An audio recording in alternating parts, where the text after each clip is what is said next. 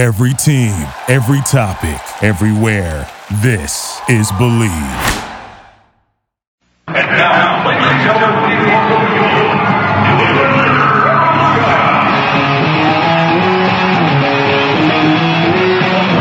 It's Revolution Recap, a weekly review of the New England Revolution, Major League Soccer, and the U.S. national team on WNRI AM 1380 and streaming live on the internet at WNRI.com.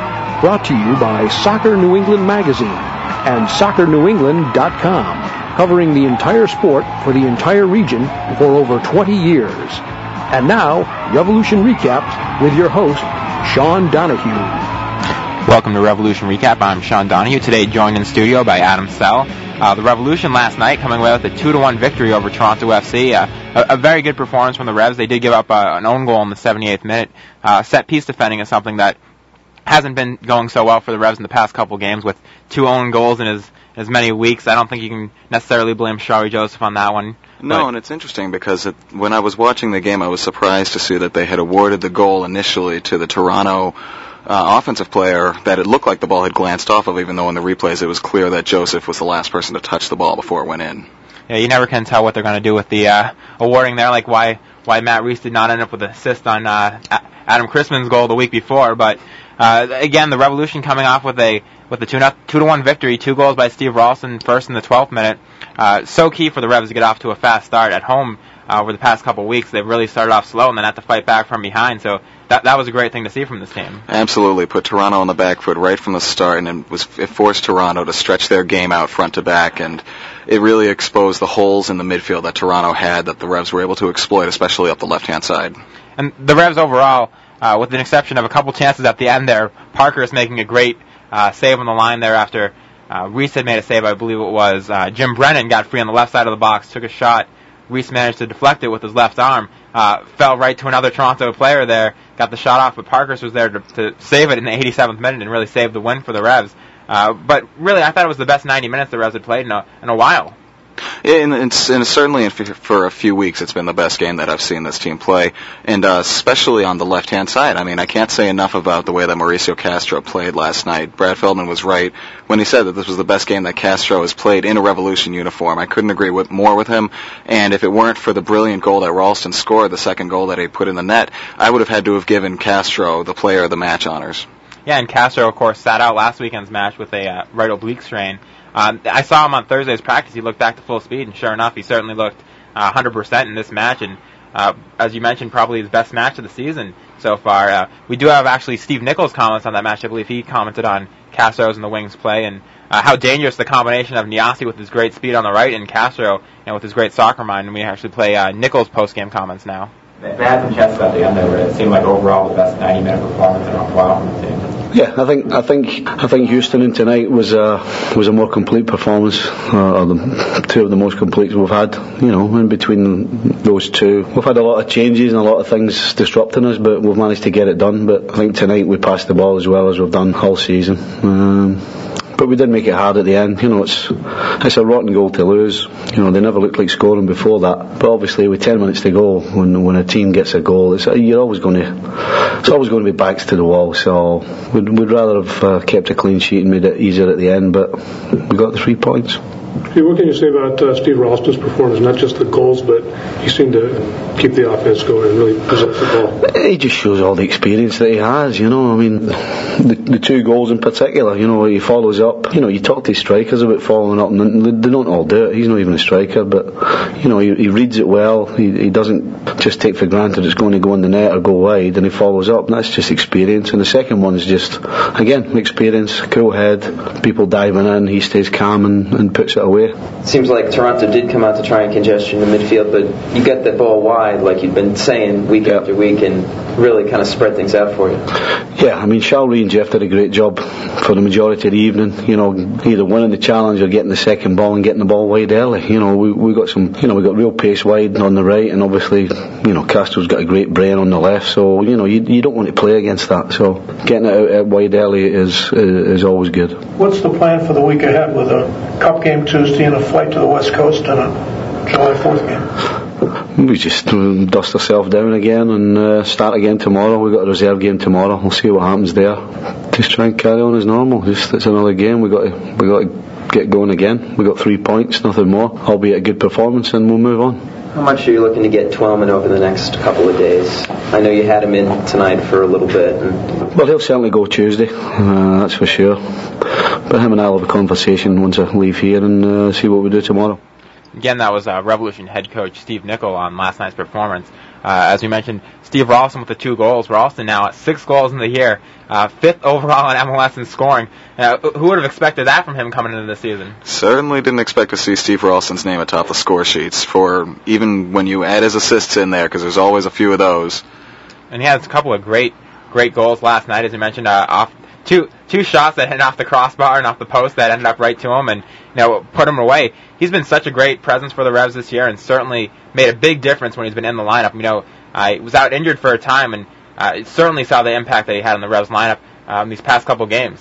Absolutely, his veteran presence, as uh, Coach Nichols said there, it's just it seems like it's a very calming influence on the team, especially in the middle of the field. Even when he's playing out of position, playing as a striker as he did last week, or playing playing to clean up the garbage shots that don't go in in the first place, like the shot off the bar yesterday. I believe it was Dubé who shot it from the corner of the box, comes off the bar, and Ralston just plays it around the defender and whips it in with the left. And we actually have comments from Ralston as well on uh, what he saw on those two goals there, uh, as as well as the the Revs' performance last night and getting off to a finally a fast start at home. I thought tonight we played well. I mean, I thought as a team, it was the first time in a long time where we really passed the ball well and created chances and came out, you know, ready from the opening whistle. And something we, you know, I've been talking about for a long time about how we, we've been sluggish out of the gates. And I thought tonight we, uh, we really played well in the last 20 minutes. You know, unfortunately on goal, something we, you know we worked on this week in, in training on defensive free kicks from the same place pretty much. It's unfortunate. I thought we did a good job, made numbers there, and you know, Parky made a great save on the line, and Reis came flying across to save us, just get us a couple points, and we, I think we kind of fell asleep for a moment and almost got punished. It seems like every game this year, Reis has got to come up with something at some point, you know. Yeah, you know, we want him to be the league MVP, right? Yeah. We, we get to give up, give those opportunities for him to, to make those saves. When they show highlights, he's got to be making saves, right? How important was it for you guys to bounce back like that going into the stretch coming forward? Yeah, it was good. Obviously, we have a we have a crazy schedule coming up this month, so obviously, you know, getting three points is, is important, especially playing against a you know conference rival. You know, playing at home, we haven't played our best this year, so it's nice to, to play well for the fans as well. Um, obviously, Twellman only played the last 10 minutes, but how did it affect, how did his presence affect the offense?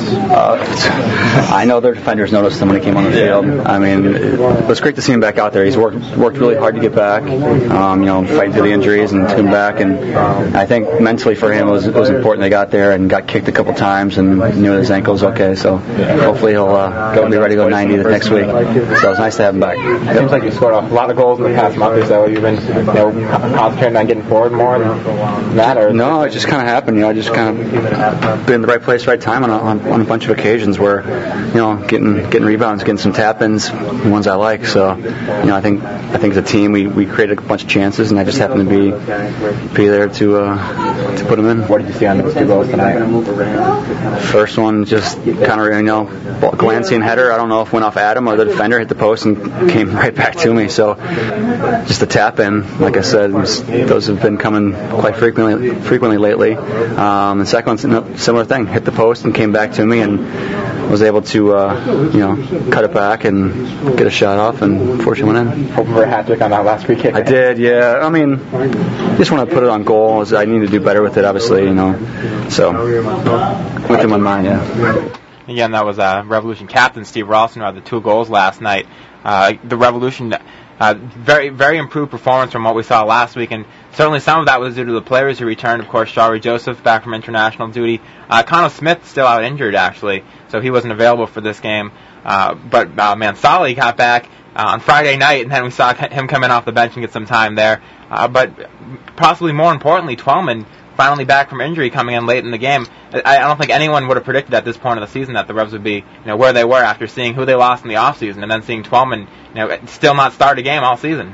And I sure wouldn't predict that uh, Captain Steve Ralston would have five more goals than Twellman on June 29th on Twellman's uh, season where he's still trying to find a taker abroad. Yeah, it's certainly good to see him back, and uh, it was interesting also to hear Nichols say earlier that uh, he's going to be suiting up on Tuesday's match, and you know maybe we'll see more of him in the Open Cup, and uh, certainly that's a game on grass, so that might make it more appealing, you know, for, for Nicol to play Twellman in that one. But at the same time, we've seen these Open Cups games get pretty physical, so sh- it should be interesting to see how much time, if any, he does end up playing on Tuesday. Absolutely, and I can't help but wonder who Coach Nicol is going to bench in favor of Twellman at this point, because even though Cristman started off with a uh, poor run of form in a couple of games in which the fans were more apt to see him send one into the stands and send one into the net. He's really picked it up lately, and Kheli Dubé has been just an absolute mainstay up there in Twellman's absence. So I can't help but wonder whom is going to take the bench in favor of Twellman. And certainly Mansally had been looking good too uh, before he left for national team duty uh, about a month ago, and he uh, he looked really well, played really well in the reserve game today too. Uh, set up the the reserves only goal there, and uh, with with such a busy schedule coming up, you almost wonder if you know Nicol will kind of institute a rotation policy with the forwards. He certainly has the guys now with the experience to to do that. He's got the guys to do it, but you also worry a little bit about the consistency aspect. I mean, people like to play with the same people week in, week out, and you have to be a little bit concerned about whether or not the everybody's going to be on the same page when you've got 14 members starting lineup. Yeah, that's certainly true as well. Uh, but there are there are you know some great options for Nicol to have. Certainly a good thing for him to have the you know the choice of of who to put in and have to be questions about this. This is something that in past seasons maybe we haven't seen from this team, and you know, great to have guys fighting for spots. Mm-hmm. And I I can't say enough about how much I love that Mauricio Castro is going to give Khano Smith a run for his money on that left flank. Yeah, and it's great too when uh, Khano Smith is now away with Bermuda. The Revs have an option. Last year they didn't have many options on the left flank No. at all. Uh, Khano Smith's certainly going to have to up his game uh, to to beat out Castro the way Castro was playing. He is, and you, I've seen Castro play in positions that weren't necessarily on the left flank, so you almost wonder if Smith has any chance at all to get back in unless there's an injury that moves Castro somewhere else. But at the same time, it's great to have you know the speed of Smith coming in late in the games. We've seen him do it in the past where he comes off the bench, you know, burns by his defenders. So you know, even a roll off the bench is something that he, he can be helpful in. Absolutely. And of course, uh, last night we mentioned earlier about Parkhurst uh, game-saving uh, block there. He's been he's been playing pretty well over the last few games. After you know maybe not his most consistent season, but uh, overall Parkhurst has ha- put in a couple great recent performances. And we do have his comments from uh, last night and what he saw on that goal mouth block there to save the game. Made that uh, great goal line block there at the end there to save it. What did you see on that play? Um, I didn't see a whole lot. Um, you know, the guy was wide open, and I tried to go back on the line to help Matty with the initial shot, just to try and block the back post, and Matty got a, a little bit on it. Um, you know, went across the box, and I kind of just stood there. You know, there wasn't much I could do besides just stand there, and he happened to hit it right into me, so got a little bit lucky there. Seemed like you guys played a, a full 90 minutes, that, you know, better than you had been in the recent. Um, yeah, it was a better performance at home, definitely than you know the past couple, but still at the end we we let down a little bit. They kind of took it to us, you know, starting about the 70th, 75th minute. Um, you know, we would have liked to close it out a little bit. You know, had they tied that game, it would have been you know awful. Um, you know, so we still have to close it out better. But uh, you know, overall, you know, it was a better home performance. Finally got off to that fast start at home too. Yeah, absolutely. You know, it was great to get the goal early, um, get the crowd into it. Um, you know, play play in front, um, in front of goal instead of you know trying to come back or or play even. Again, that was uh, Parkhurst on last night's performance. I also had the chance to talk to Reis, uh, who we- we've heard from in the past couple shows, uh, talking about how you know the million dollar question is you know what's causing the Revs to get off to these slow starts. So uh, we caught up with him last night and you know asked him again, you know what what was it that you know the Revs did differently to come up come away with such a fast start and get off on the right foot. So we have his comments too. Looked like an own goal before that. Yeah, Shalrie scored the goal. Um, you know, something that we need to work on of, of free kicks that are, you know, flighted into the box. But, um, you know, other than that, you know, we, we played a very good defensive game. That we uh, we limited their chances, and, and uh, you know, we uh, we did what we needed to do, except for you know the, the goal that they scored. Which of the Toronto players posed the biggest threat tonight? Um, you know, none of them really were too threatening for the whole game. You know, at, at certain points, people were. Um, Dichio's definitely a, a challenging player with his size, but we, we limited his service and we limited the opportunities he had to hurt us. Guevara is a, a great player and he's very calm on the ball, but you know, we limited his opportunities. Opportunity. So, you know, in the end, we scored on ourselves. So, um, you know, if we eliminate that, then we're in great shape. You, you've been talking about the team getting off the slow starts at home. What was the difference tonight? I think we were very aware of that. We were very aware of, uh, of that we haven't been doing that very well, and um, you know, we talked about it and, and made sure that that didn't happen. And again, that was a Revolution goalkeeper, Matt Reis. Uh, didn't get the shutout last night, but put in a solid performance. Certainly nothing you could do on that own goal there.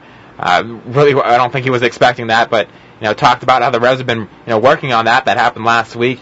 Uh, so a little disappointing to see them you know kind of give up the same same kind of own goal two weeks in a row. It was a little bit disappointing. I'm sure Matt Reis would have enjoyed getting what would have been, I believe, his sixth shutout of the year, which, if I'm not mistaken, also would have led the league. But things happen. The game is 90 minutes. I can't remember exactly who said it. It was probably Sepp Blatter. The ball is round. Things happen. Defensive lapses happen. As long as the three points are what comes out of the game, I'm sure he'll take that over the shutout every time. And uh, another guy we had a chance to talk to last night was Jeff Larentowicz, who's putting a, you know, done very well this season. I think, uh, especially when you know the few games Joseph is out, he's really stepped up his game and uh, made a great defensive pairing with with Shalrie Joseph. We do have his comments from last night's game now too. Did you want to move side to side, or? Uh, yeah, I mean that, that was our goal before the game. We, we said that you know we were going to be more patient. We were going to make sure that as soon as we got it, we weren't going 100 miles an hour forward, and and uh, we knew this is this was a team that wanted to play, and, and it wasn't going to be you know a kick and run type game, and, and we knew that we could if we came out well in the first couple of minutes, then we could settle into our passing. Team overall today, it seemed like a you know better, faster start finally at home, and you know just a, overall 90 minutes better than. Yeah, I think I think you said it. I mean, it was a team performance. Obviously, there were guys that you know stood out, scoring goals and, and stopping goals, but I think that everybody was on the same page tonight, and it was it was something that we've we've been looking for at, out of a home game for a while. And that was uh, Jeff Larentowicz, the Revolution defensive midfielder there. Uh, we did get one final comments from uh, Kenny Mansally, who uh, last night, as I mentioned, returned on Friday night from what playing with Gambia. He'd been away with Gambia for a, a month there. Uh, Gambia, of course, got a good win uh, over Algeria, then actually a loss to Algeria, and got, I believe, two draws in his time there as well. So they're in a position where uh, still had a chance of moving on in World Cup qualifying from Africa. So certainly he could miss some more games. But we talked to him last night about his experiences there and you know about coming back and playing for the Revs. Wait nearly a month it seemed like uh, with the national team, maybe more. You know, how's it feel to get back out there for the Revs? Oh, I feel good, you know, because since I left, you know, they're still winning, winning, you know, I, you know, anytime I went to the net to check, you know, I see they're winning, you know, so I feel great, you know, I feel happy, you know, for that, you know. So then I joined today, you know, because I just came yesterday, so I joined them today. Yeah, you didn't get any training with the team. you got back here. You, you know, did you think you're gonna get in today's game, or were you almost a little surprised that you, you ended up getting able to play? Oh, I just. Oh, just coming I, because I know that you know I told the coach told me that you should be here before 28. So after the when the games are finished there, I will keep training on the beach, you know, running, you know, because I know that I get game 28. So. And how was your time down with the Gambia national team? That obviously got a couple wins, but uh, you know maybe a disappointing loss to Algeria too. Yeah, you know we win one, you know tied two, you know lost last one last game against Algeria. But although it's good, you know because we get five points, Algeria six, so Senegal get eight eight points. So still we got hope, you know, to qualify. And uh, as I mentioned, that was Kenny Mansally, who uh, we talked about earlier. He's going to have a tough time breaking back into the starting lineup with the way uh, Crispin Dubé has been playing, and of course Twellman uh, coming back from his injury. So uh, that should be interesting. We are going to take a quick break here, and then we'll be back with uh, Marc Connolly, uh, writer for Goal.com and ESPN.com.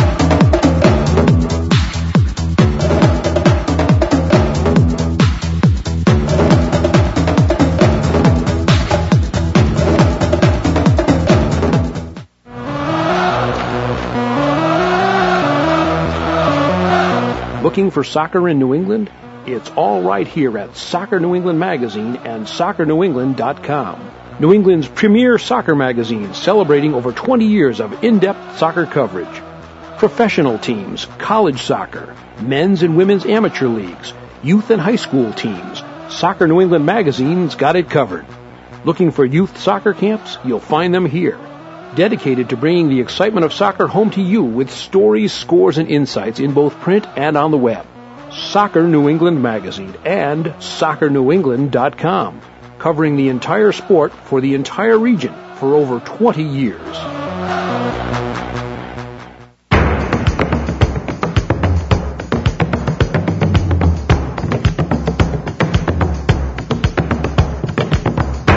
National Soccer Hall of Fame is every fan's dream. It's the history of the game in pictures and video, World Cups and jerseys.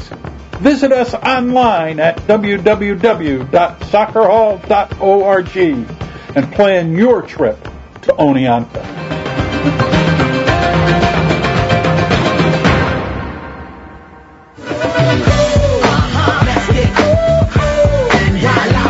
And now back to Revolution Recap with Sean Donahue on WNRI AM 1380. Welcome back to Revolution Recap. I'm Sean Donahue, still joined by Adam Sell in studio, and now over the phone we're joined by Marc Connolly, as I mentioned, writer for Goal.com and ESPN.com. Marc, uh, thank you for joining us today. You're welcome. How are you? Good. How are you? I'm good. I've, I've been on an endless trip lately, so I'm I'm here in D.C. after being at the uh, DC United LA game today uh, before Euro, and uh, head out of here and back to Massachusetts tomorrow. And uh, you've been to a lot of games over the uh, past couple months here. MLS season's been pretty crazy so far. Uh, a lot of teams stepping up that we haven't expected from. Teams like Toronto uh, doing a lot better, Columbus doing a lot better than maybe we expected. Uh, the Revs, of course, uh, on top of the league, uh, doing well again. But uh, even them, maybe a bit of a surprise with some of the guys that they've lost and that they've been out with injuries.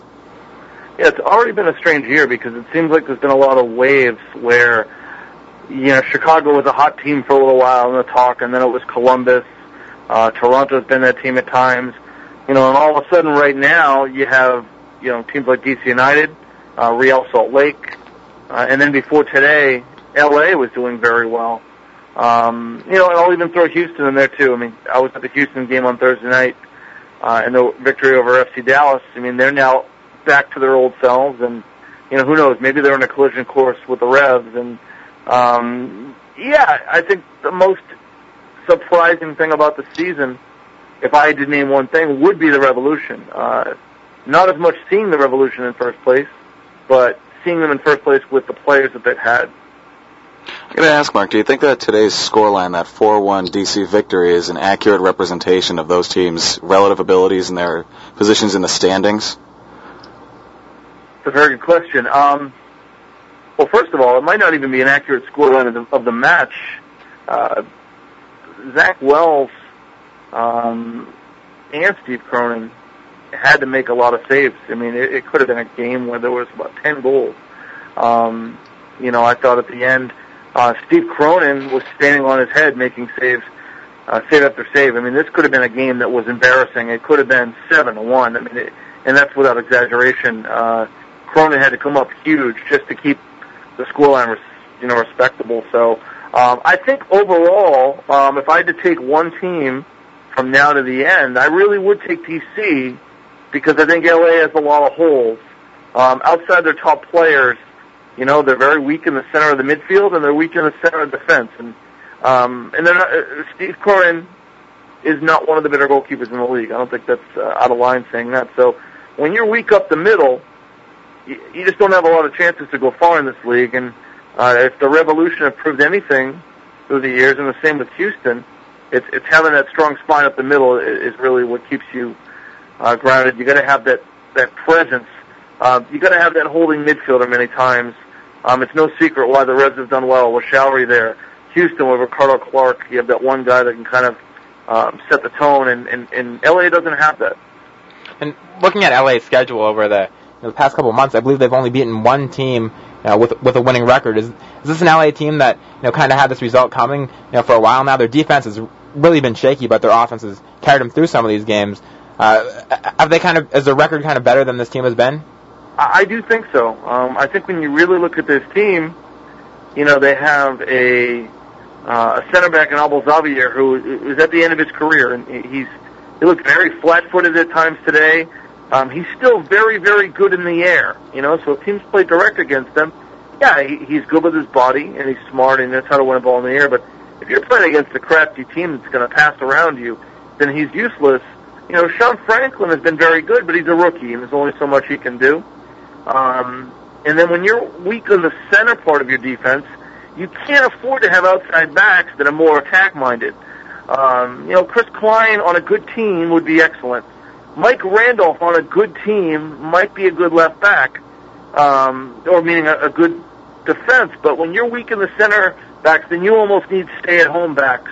Um, they'd be better off to have a Brian Namoff um, or a guy like that. You know, even a you know a Jay Heaps type player that isn't really getting forward is just really a defender. Um, they need some help. I think that trading Chris Albright, you know, has turned out to be a major mistake.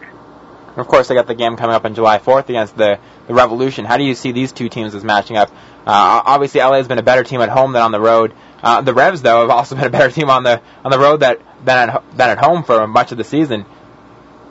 Yeah, I, I think the Revs, you know, will, will enjoy some of this time off. Um, it helps Twellman, you know, just get that much more sharp. Um, I think that no matter who's out there for the Revolution, um, I think they'll run up this back line. I think that they will, you know, try to mix up Cronin on free kicks and things like that. I think they will win the center of the park.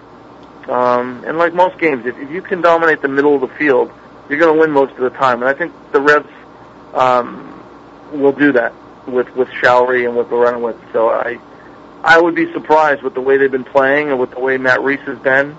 Um, I'd surprised to see them lose. I mean, who knows? Maybe LA gets a draw at home, but I I I think it could be a good night for the Reds. At the same time, too, uh, Buddle and Landon Donovan, Edson Buddle, have been two uh, really on form strikers throughout this season, particularly in uh, the past month for Buddle uh, and Donovan really throughout. Uh, of course, with Beckham feeding them, you never never know what can happen. What do you think has been responsible, though, for Buddle in particular, his turnaround uh, this season after we've seen some you know really poor performances from him over the past couple of years? Well, after spending a little bit of time around Edson and, and around uh, Landon and, and even Gullit this past uh, couple of days, you know, we've kind of gotten a little bit of insight in that, and that it wasn't anything that Gullit has done, or even Landon, or any of the older guys. It's just been uh, Edson kind of finally realizing it. I mean, Landon was talking to us yesterday saying that all of a sudden, when he leaves, Edson's still there, and he's in the gym and he's working out. Um, and that when he gets there in the morning, Edson's there getting his treatment. Um, and that when he sees them at the team meals, he's he's eating right and doing the right things. And, and all of a sudden, he's kind of just grown into himself a little bit and has become a man where I, I think that this was a guy that had some personal problems that have been documented. Um, and then maybe he wasn't in the right situation. And now he's finally, um, in a weird way, having a new coach come in who knew nothing about him or any of the players. I mean, Ruud Gullit knew nothing about these guys. And I think that that gave Buddle a chance to start over at square one rather than have another MLS coach get him who's known all of his past problems. So I think that that change and having a full clean slate, um, and then a little bit of luck. Uh, you know, Carlos Ruiz, if he was back, if he had been fully healthy, um, if Alan Gordon had grasped that position early on, you know, Edson would have never got a chance. But uh, you know, my hats off to him. Um, and I think as quickly as far as Landon, I mean, he's been excellent all season. He's the MVP thus far. Uh, that being said, he didn't have a very good uh, afternoon today. To a degree, you have to feel for Buddle. You wonder if he's putting it together a little too little too late because if he put this uh, this run together five years ago, he'd probably be a fixture on the U.S. national team by this point. Yeah, you know what? He's still a re- really young guy. I believe, off the top of my head, he's 26 years old. Um, you know, and for a striker, that's still fairly young. Um, you know, John Harkes got to know him a little bit when he was in Columbus, and you know, I was standing with with with, with Harkes and him yesterday, and you know, John kind of is a little bit of a, an, an older mentor type to Edson, and you know, he was kind of saying, you know, hey, I'm I'm proud of how you've done things, and you know, you can keep going with this, and, and Edson was really responding, and it was kind of nice to see, you know, somebody who knows a little bit about being a professional talk to another one like that, and you could see that Edson, uh, it meant a lot to him, like talking to someone like that about it, and you know, from everything I've heard and, and watched with my eyes, um, yeah, there's no need to think that he can't get back to that level and be somebody that still could have a, you know, close to a decade on this team, really. Um, so I, I think that it's only, um, you know, it, it's it's now just up to Edson, you know, because he's already laid the groundwork. You know, he's already shown he can do it, and he's in a good spot having Beckham and Donovan, you know, feeding him the ball, and now, uh, you know, he's just going to keep putting it all together. Kind of change the subject away from uh, LA a bit. Uh, of course, their opponents, DC United, putting up the, the big 4 to 1 win today. Uh, they really struggled to start the season. Uh, seem to be turning things around with the uh, draw against the Revolution, actually, uh, at home a little while ago. Uh, but even since then, they've been kind of inconsistent. Uh, still near the bottom of the uh, Eastern Conference. Uh, do you think this team's ready to turn things around? Uh, is the return of Ben Olsen, uh, even if he's not going to be starting all these games, even if he's not 100% fit, uh, kind of going to help this team out? I think so. I, I think DC is, is fine at this point. I mean, we came here in April uh, when they were playing Columbus, and we were hearing a lot of undercurrents about that there were problems in the locker room with this team, and there was a big division between the players that are from South America and Central America uh, and the rest of the squad. Uh, and that's not a good thing uh, to have in your locker room. Uh, we were hearing that a lot of them were very disconnected with Tommy Soehn. Um, and then even speaking of Tommy Soehn back then, um, just not a very, you know, happy man at the time. Seemed to be mad about everything. He started having them wear suits to home games because he felt like it needed to be serious. Um, everybody you talked to back then were saying, well, guys aren't working hard. And it seemed like every one of them was talking about the next guy uh, because they all said it. And now all of a sudden, being here two months later, all of a sudden everybody's uh, very upbeat and everybody's talking about the group and the unity and all that, and and it, it just was a better environment to be around the last two days. So I think they have turned a corner, and, and Benny Olsen being back is only going to help. Um, you know, and, and not just because he is an, a leader and an emotional guy, but you know the way he plays on the field. I mean, people forget last year was his uh, finest year in Major League Soccer. You know, despite you know being 30 years old last year. Um, you know, he's someone that is smart. He's been around this league. You know, he gets stuck in. Um, you know, he's going to do the things that uh, need to be done and, work hard and make that hard tackle when you need it to be done. And um, you know, I think DC will be the one to challenge New England in the East. You know, for the second half of the season. And the other competition coming up, the Superliga just kicks off in uh, two weeks now. Actually, two weeks from today uh, is the Revolution's first match. Uh, who do you see going into this tournament as you know ready to take on these Mexican opposition? Obviously, you got Houston in there, Chivas USA, and of course DC United uh, gearing up for the Superliga.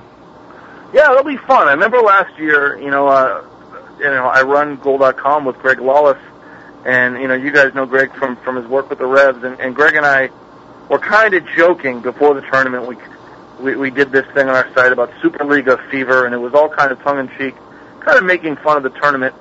And then after being glued to the TV for all those matches, you know, I got to give CONCACAF credit and, and MLS credit. It was a great tournament. It was a lot of fun. Obviously, you had David Beckham involved, and you had some very good games. But um, you know, I'm I think it's important, and, and I think that the teams in MLS take this serious. Uh, a lot of them still don't take U.S. Open Cup serious, but they take this serious. I think because it involves competition with Mexico. No one wants to lose to a Mexican team. There's now some money on the line, and um, you know it's got a little bit of a glamour thing behind it. All these matches are on you know national TV, and um, you know scouts are watching the whole bit. So I think it's going to be great. I think that to do well in this tournament, you need to have depth. Um, I don't think a team like Chivas USA can withstand that uh, to play Saturday, Wednesday, Saturday. I think they're going to be in trouble because they've had injuries. Um, I think it's the teams that, that have some depth. Uh, you know, New England has shown that in the past. Um, you know, think about the players now that go to the bench. You know, now that they're getting everybody back and healthy and, and back from international duty. Um, and I think Houston uh, has some depth. So I would say the two finals from last year. I, if if an MLS team is going to win it, it would be at Houston or, or New England. And uh, you mentioned the Open Cup uh, coming up. What, what are you look, looking forward to this tournament? Uh, the Revs obviously have very busy schedule, as you mentioned with Superliga. Uh, how do you think the Open Cup fits in for you know these MLS teams that you know already got all these competitions coming up? Uh, are they going to be able to take it seriously, as say they did last year when they went on to win it? It's hard. I, I'll be completely honest with you. I I have a different view of it now than I used to. Um, about four years ago, I wrote an article uh, criticizing the Revolution um, after they lost to the Chicago Fire. It was a game out at Lusitano Stadium um, out in Ludlow, you know, and about how they don't take it as seriously, and it was a disgrace to the competition. And I remember it raised a lot of eyebrows. I remember having some bet, some uh, heated conversations with some of the people over there. And at the time, that was fine. I stood by it. Um, I've always been a coach, but for the last three years, I've been at UMass Lowell as a coach, being at a little bit of a higher level and start and really understanding how you have to do what's best for your team, no matter what anybody thinks. Um, I think I'm a little more sold on that, and so I now understand it a little bit better. Uh, if some teams, if it's not best for them to trot out their best lineup because of their own internal issues about trying to get guys rest, things like that, Um, and that's the thing. We never truly know what's going on with these teams unless you're right there because you don't know who's really hurt and carrying something or who really, you know, it comes to with the Revolution, uh, for example, comes to Stevie and says, "Hey, I just got to get a break." Um, so I, I don't see a problem with that. I think though uh, now having the developmental rosters, um, I would use my developmental players and give them an opportunity because you have them on your roster. You're going to need them. It's a good time to get guys a look.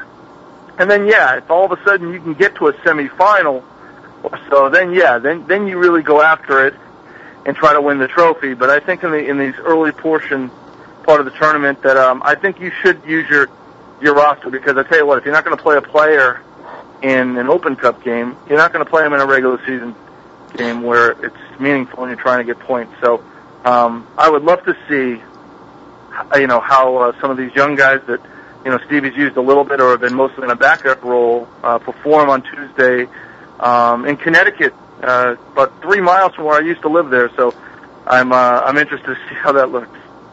Going off of that comment that you have to do what's best for your team, do you think that the the uh, heavy schedules that some of these teams are facing for the next month, DC and New England in particular, where they've got a substantial amount of momentum built up in the MLS competitions, do you expect that that momentum is going to be hurt any by the amount of games that they're playing over this month that aren't relevant to MLS specifically? No, I think it can help momentum. Um, I think anytime you're you're getting in a groove where you know it's training, training, preparation day, game, training, training, preparation day, game. I think that's good. Um, the one thing that's always constant at every level is that players want to play games, um, and it's up to the manager to figure out who needs rest. You know, when and, and, and when an injury shouldn't be pushed, and when an injury shouldn't be risked. Um, and then that's why you know the managers get paid the big bucks.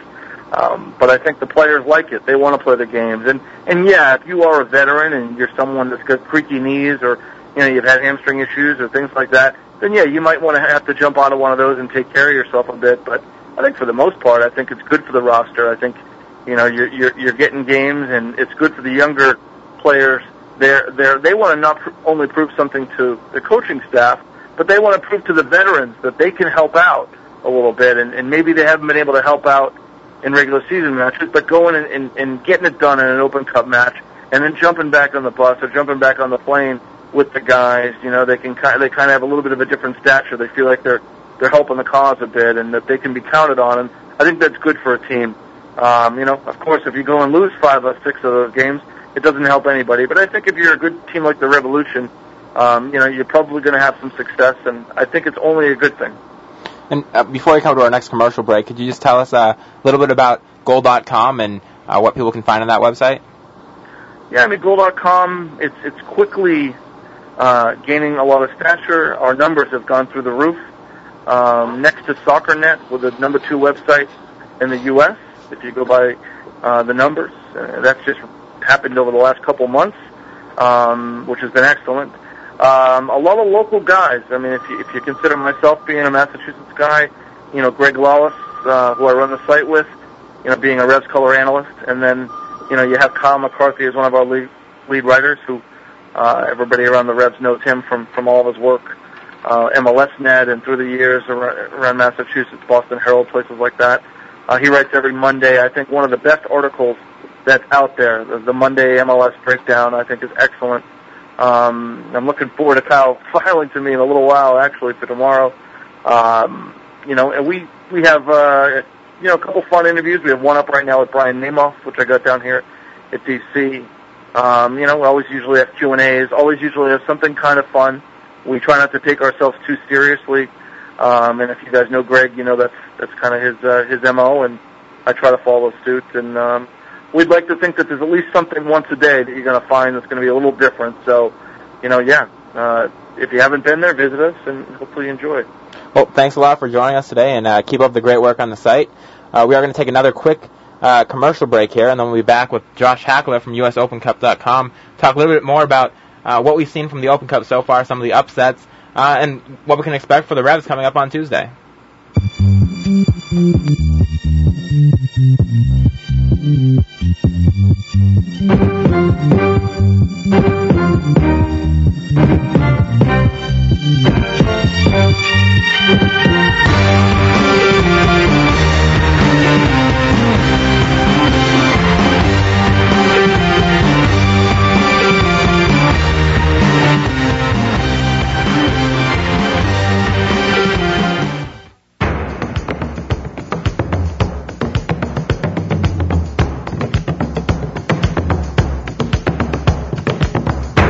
National Soccer Hall of Fame is every fan's dream. It's the history of the game in pictures and video, World Cups and jerseys.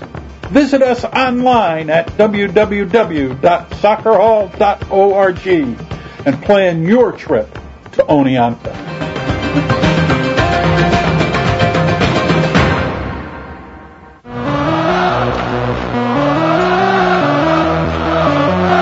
Looking for soccer in New England?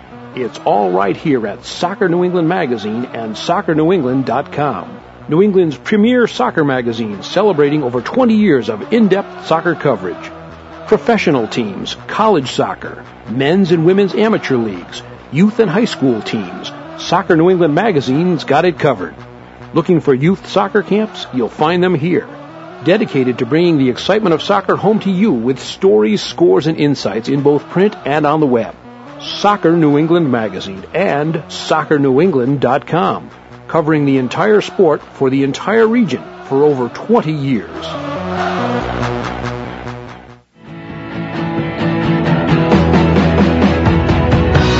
And now back to Revolution Recap with Sean Donahue on WNRI AM 1380. Welcome back to Revolution Recap. I'm Sean Donahue, joined in studio by Adam Sell, and now we're joined over the phone by Josh Hakala, who runs the uh, USOpenCup.com website. Josh, thanks for joining us today. Hey, anytime. How you doing? Great. How are you? Oh, very good. Just uh, sort of getting ready for uh, for Tuesday. Luckily, it's it's not like the first round where we had 16 games. We only got eight to do, so it's kind of nice. And really, over the uh, the past couple of weeks here, what what have we seen from the Open Cup? How many how many uh, upsets have there been? There really do- doesn't seem like there's been that many upsets uh, compared to uh, maybe in some past editions. No, definitely. Yeah, it's definitely been down this year. I, I, think that we, you know, it'll it'll show a little bit more uh, in this round probably. There, you know, there there were a couple of surprises last round, but really the only upset was in the first round was uh, Hollywood United beating the Portland Timbers. So it's it, it would be nice to see a little bit more of those, but uh, we still have some pretty compelling matchups in round three. And what do you expect from some of the MLS teams this year? Obviously, the added bonus of a CONCACAF Champions League spot uh, for the winner of the Open Cup, certainly that might add some motivation. But at the same time, uh, we've seen from Superliga and the Champions Cup uh, that that these teams now have these games uh, really pushed close together. We see the uh, the third round uh, on Tuesday, and then of course the quarterfinals the next Tuesday. Where that would be something that we would have seen uh, pushed off into August in past years. Yeah, I, I think that it probably will. Uh, we'll probably see a little stronger lineups, maybe uh, with, with some of these teams. I think with with some teams, you're probably going to get the same old, same old. With you know maybe uh, half of half of the lineup being starters and the other half being sort of uh, secondary players. But you know, I, I don't think too much will change. But I think there will be some teams who will say, hey, you know, that's an opportunity for us to get into a, a major tournament with some money on the line, and and we'll uh, probably take the tournament a little bit more seriously. Do you foresee any of the uh, higher higher level teams in the uh, parlance of our area taking a diggers? For example, the uh, Revolution with the crowded schedule that they've got, how much of their starting lineup can they possibly play against Richmond on Tuesday? Do you expect any kind of major upsets this Tuesday? Yeah, I, you know that that that one does scare me a little bit uh, with, with New England, and but R- Richmond, you know, I obviously is going to come out, you know, gunning for an upset. Uh, that that one does seem a little bit ripe for uh, for an upset. Um, you know, for some reason, I, I I was starting to think that you know with with DC United playing today, and uh, and then having to turn around and play uh, play down uh, play at the Soccerplex on Tuesday against the Rhinos.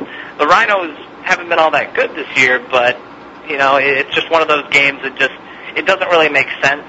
You know, it, it would which is why I'm I'm glad they don't have gambling on this because it wouldn't make there's so many games that don't make sense. The the team that has you know so many injuries and there's a you know two days rest, but yet they still come out and win six nothing. So I mean, there's you, you never really know, but I think that one might be uh, might be the one that might surprise people. Yeah, Rochester's certainly been a team that knows how to beat MLS teams in the past, as you know, as we've seen uh, against the Revs uh, once or twice.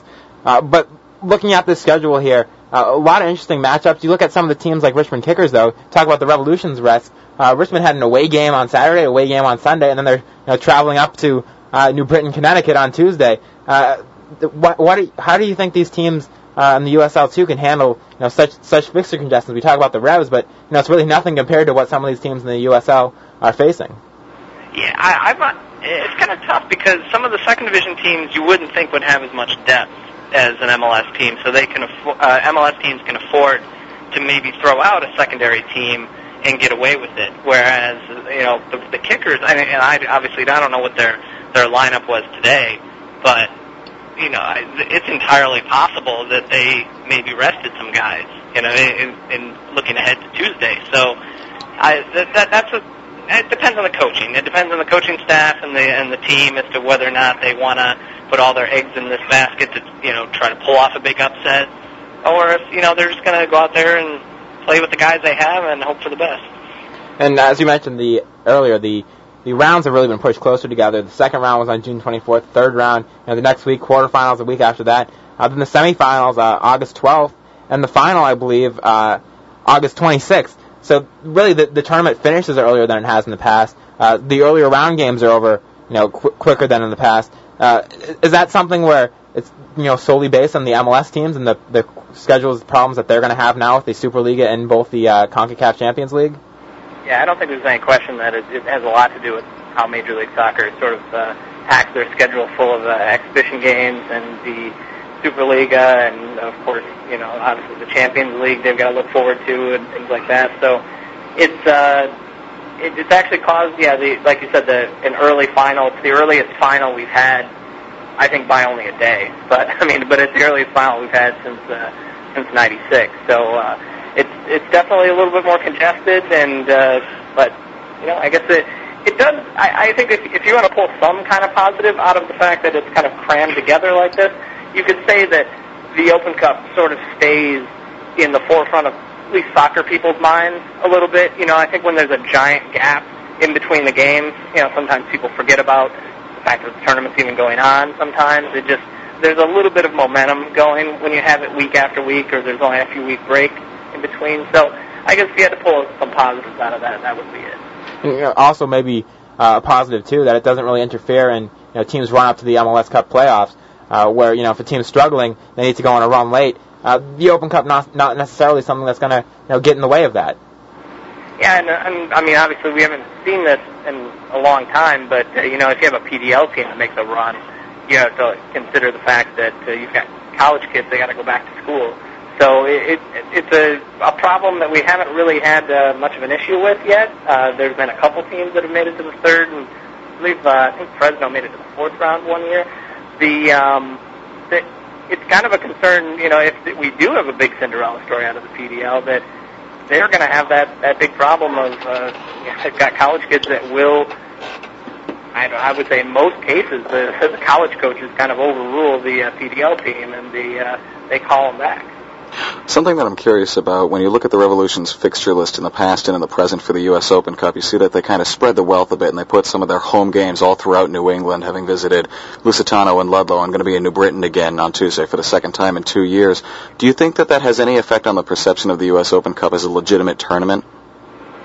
I, I think it, it probably does. Um, I, I think it's interesting to see some of the teams that have their own soccer-specific stadiums and still don't play their games, their Open Cup games at the stadium. I, I you know, Chicago playing playing their uh, their last game in Peoria, I believe it was, and uh, it's uh, you know it, it's interesting. Obviously, every stadium has their own schedule. They probably had a Van Halen concert or something going on, and uh, that's something you would like to think that they could schedule around. But you know, hey, you know, it's a it's a big money making concert for them, and that's what some of these stadiums are. Some multi-purpose facilities, but but I think perception-wise, yeah, I think playing in a stadium outside of town somewhere or in a completely other part of the part of the region, if you're out in Ludlow, Massachusetts, or something like that for the Revolution, sure, it's great to you know maybe uh, expand your fan base a little bit, but overall, it probably doesn't doesn't really help the perception of the tournament.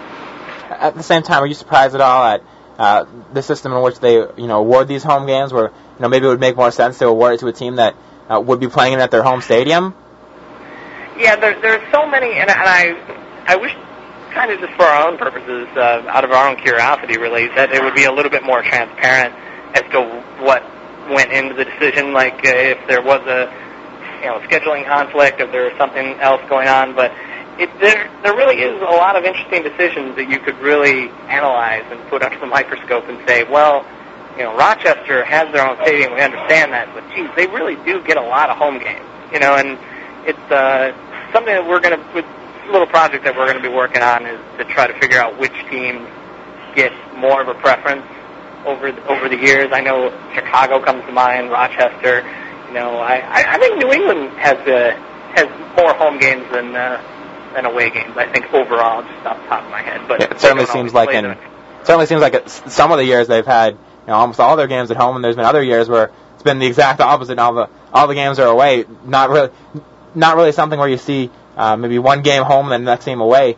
Uh, it seems like one year you'll be one way and one way, one year it will be the other. Not to mention, it's also difficult for some people to consider what is technically a home game to be a home game if you're coming from Maine or from New Hampshire, which are New England.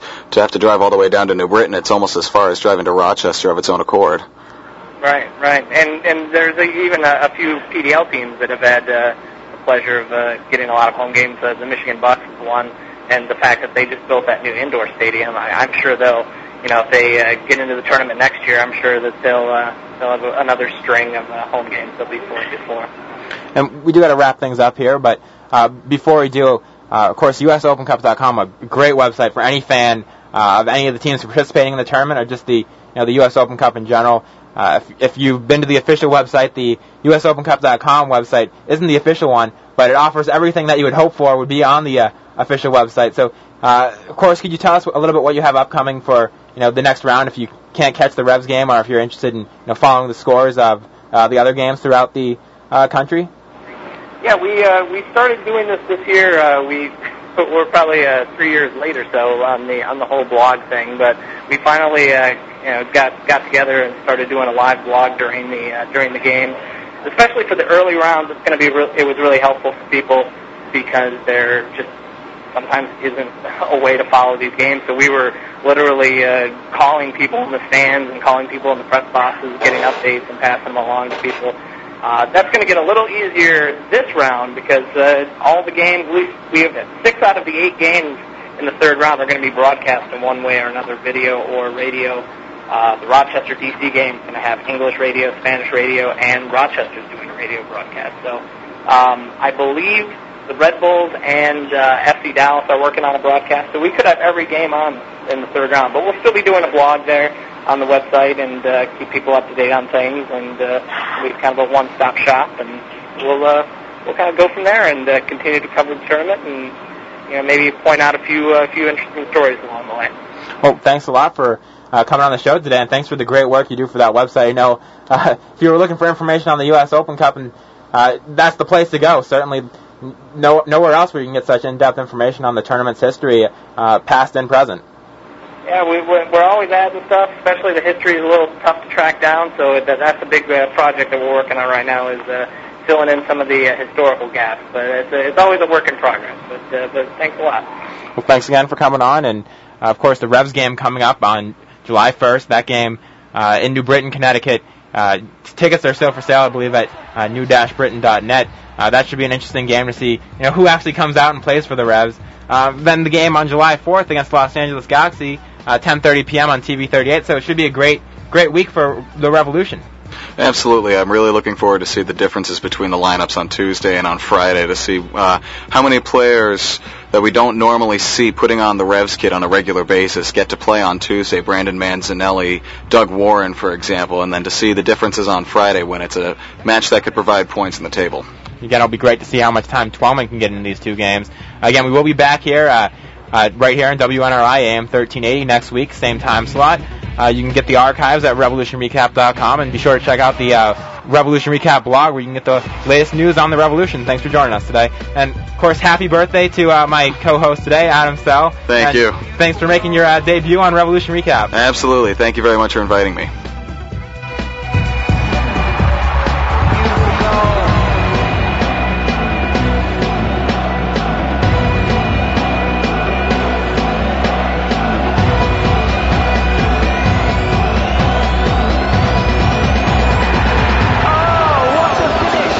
Fifty years of service to the Blackstone Valley. This is WNRI Woonsocket.